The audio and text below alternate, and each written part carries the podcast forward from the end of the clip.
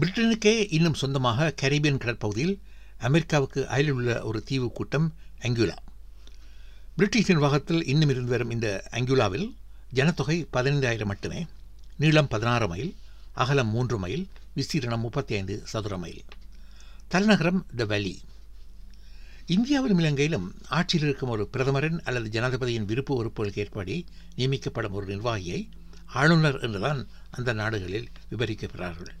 ஆனால் பிரிட்டிஷ் நிர்வாகத்தின் நேரடி கண்காணிப்பின் மூலம் இயங்குவதற்கு ஒரு தூர தூரதேச நாட்டுக்கு அனுப்பப்படும் அதிகாரியை மாற்றி வழங்கிய பிரிட்டிஷ் பேரரசியாரின் பிரதிநிதியாக எல்லோருமே கருதி மதிக்கிறார்கள். நாட்டு நிர்வாகம் அரசின் பிரதிநிதி தேசாதிபதியின் கரங்களிலேயே இருக்கிறது. இதனால் பிரிட்டிஷின் நிர்வாக சேவையில் ஏற்கனவே ராஜதந்திர பிரிவில் அல்லது அந்த தகவலுடைய ஒரு அதிகாரி இந்தியாவிலே மூத்த ஒரு ஐஏஎஸ் அதிகாரியைப் போல இப்படியான பெரும் பொறுப்புகளுக்கு அனுப்பப்படுகிறார். கடந்த டிசம்பர் முப்பத்தொராம் தேதி வரை அங்குலாவில் தேசாதிபதியாக இருந்தவர் டிம் ஃபோய் பிரிட்டிஷ் உள்துறை அமைச்சில் தீவிரவாத ஒழிப்புத்துறைக்கு பொறுப்பான இயக்குநராக முன்னர் பதவி வைத்தவர் மகாராணிகளின் ஓபிஇ விருது வழங்கி கௌரவிக்கப்பட்டவர். டிசம்பர் முப்பத்தொராம் தேதி இவருடைய பதவிக்காலம் நிறைவடைந்த போது அந்த இடத்திற்கு அனுப்பப்பட்டவர். பிரிட்டிஷ் நிர்வாக சபையில் பிரிட்டிஷ் அமைச்சரவையில் இருபது ஆண்டு கால சாதனை திறமைகள் பல நிகழ்த்தி காட்டிய எங்கள் தமிழ் உறவு சட்ட வல்லுநர் டில்லினி டேனியல் செல்வரட்னம். எங்கள் தாயகத்தில் அராலி விளக்கைச் சேர்ந்த செல்வரட்னம் அவர்களின் புதல்வி இவர். ஆயிரத்தி தொள்ளாயிரத்தி தொண்ணூற்றி ஒன்பதாம் ஆண்டில் பிரிட்டனின் பரிஸ்டராக சீத்தியடைந்த டில்லினி அனைத்துலக சட்டங்கள் சட்டத்தில் எல்எல்எம் முதுநிலை பட்டம் பெற்று ஓராண்டு காலம் பரிஸ்டராக தொழில் பார்த்தார். அதன் பிறகு ரெண்டாயிரத்தி நாலாம் ஆண்டில் பிரிட்டனின் அரசியல் சாசன அமைப்பில் கொள்கை ஆலோசகராகவும் பின்னர் ரெண்டாயிரத்தி பதினைந்து வரை நீதி அமைச்சரின் அந்தரங்க செயலாளராகவும் இரண்டாயிரத்தி பதினேழு முதல் இன்று வரை பிரிட்டிஷ் அமைச்சரவையின் விசாரணைகளின் இயக்குநராகவும் பணியாற்றினார். எங்கள் தாயக அராலி விதையில் முளைத்து பரணித்த டில்லினி பிரிட்டிஷ் மண்ணில் வேரூன்றி எங்கோரு தொலைதூர கரேபியன் தீவில் பிரிட்டிஷ் பேரரசாரின் பிரதிநிதியாக அங்குலாவின் தேசாதிபதியாக ரெண்டாயிரத்தி இருபத்தி ஒன்று ஜனவரி முதல் தேதி தொடக்கம் பணியாற்றுவது பிரிட்டனுக்கு பெருமை தமிழர்களுக்கு பெருமை அராலி உறவுகளுக்கும் மிக பெரும் பெருமை. டில்லி டில்லி ஆட்சி நடத்தும் அங்குலா தீவை பற்றி சில சுவாரஸ்யமான குறிப்புகளை இங்கு பார்ப்போம்.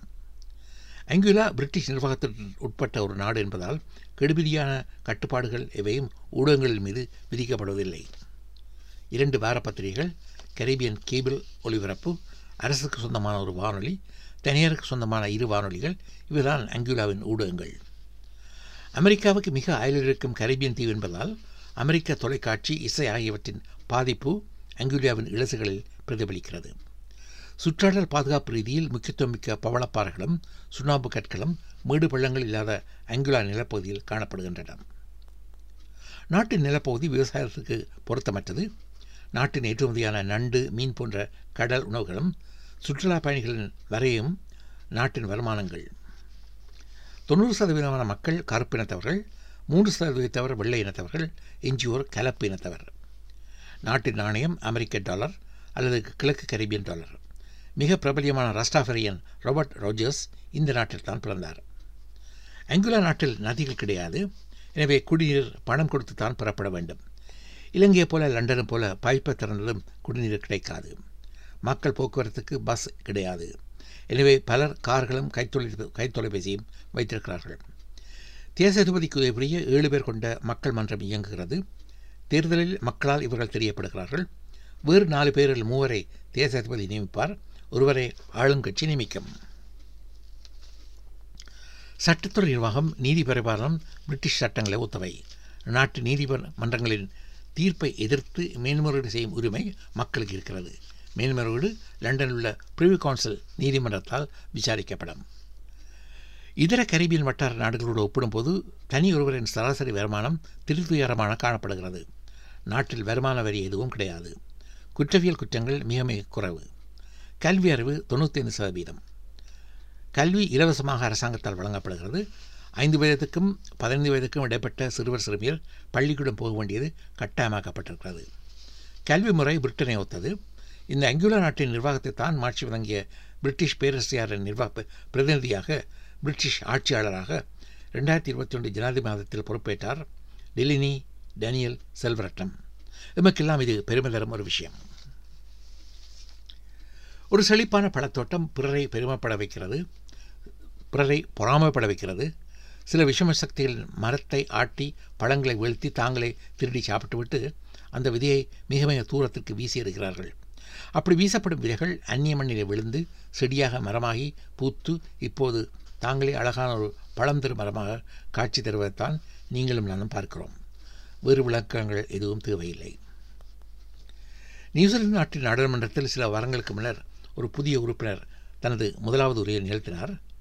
ஆளும் கட்சியான தொழிற்கட்சி வேட்பாளராக அப்ப ஹாபர் தொகுதியில் வெற்றி பெற்று நாடாளுமன்றத்திற்கு வந்திருந்த அவர் அழகான புடவை அணிந்து நெற்றிலே திலகமிட்டு தான் இலங்கையைச் சேர்ந்தவர் என்று கூறிவிட்டு நான் இலங்கையைச் சேர்ந்த முதலாவது எம்பி அல்ல நியூசிலாந்து நாடாளுமன்ற நூலிலத்தில் நான் நூல்களை ஆராய்ந்தபோது அந்த பெருமைக்குரியவர் ஸ்ரீமதி அனட் கிங் எம்பி என குறிப்பிட்டு ஆனாலும் இலங்கையில் பிறந்த முதலாவது நியூசிலாந்து எம்பி நானே தான் என்று பெருமையோடு கூறினார் அவர்.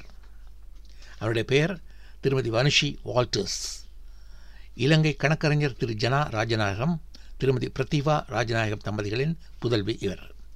ஆயிரத்தி தொள்ளாயிரத்தி எண்பத்தி ஏழாம் ஆண்டில் ராஜநாயகம் குடும்பத்தினர் நியூசிலாந்துக்கு புலம்பெயர்ந்த போது மனுஷிக்கு ஆறு வயது. பள்ளி படிப்பை முடித்துவிட்டு சட்டத்துறையில் பயின்று நியூசிலாந்து வழக்கறிஞரானார் மனுஷி நியூசிலாந்து ஓக்லாந்து பல்கலைக்கழகம் பிரிட்டன் ஆக்ஸ்போர்ட் பல்கலைக்கழகம் ஆகியவற்றில் பயின்று வழக்கறிஞரான மனுஷி தாம் இப்போது ஒரு இளைஞர் மட்டுமல்ல நியூசிலாந்து நாட்டவரும் கூட.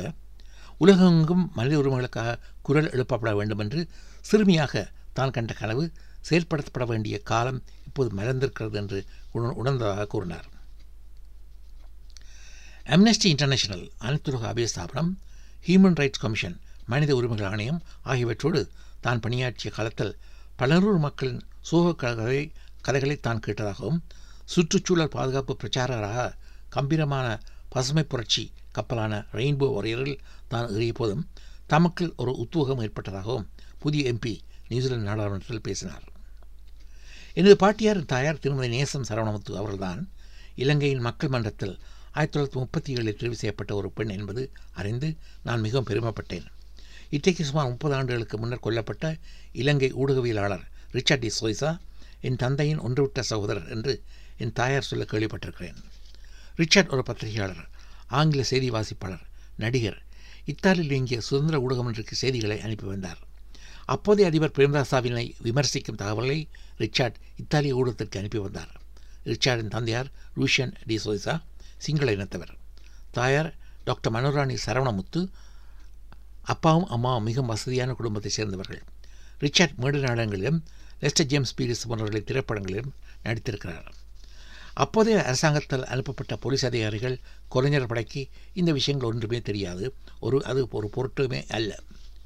ஆயிரத்தி தொள்ளாயிரத்தி தொண்ணூறு பிப்ரவரி மாதம் பதினெட்டாம் தேதி அதிகாலை டாக்டர் மனோராணியின் வீட்டுக்குள் நுழைந்த போலீஸ் கொலைஞர் படை ரிச்சார்டை இழுத்துச் சென்றது. மறுநாள் மாலையில் மொரட்டுவ லுனாவா கடற்கரையில் ரிச்சார்டின் உயிரற்ற உடல் துப்பாக்கி காயங்களோடு ஒரு மீனவரால் கண்டுபிடிக்கப்பட்டது. வலிந்து கடத்தப்பட்ட காணாமல் ஆக்கப்பட்ட பிள்ளைகளின் தாய்மாருக்காக டாக்டர் மனோராணி சரவணமுத்து மாபெரும் இயக்கம் ஒன்றை ஒழுங்கு செய்து நடத்தினார். ரெண்டாயிரத்தி நாலில் டாக்டர் மனோராணியின் மரணத்தோடு ரிச்சார்டின் படுகொலை பொதுமக்கள் கண்களிலிருந்து மறைந்தது. அப்போதே ஆட்சிக்கு எதிராக துணிச்சலாக குரல் எழுப்பியமைக்காக என் தந்தையின் ஒன்றுவிட்ட சகோதரர் ரிச்சார்ட் கொல்லப்பட்டார்.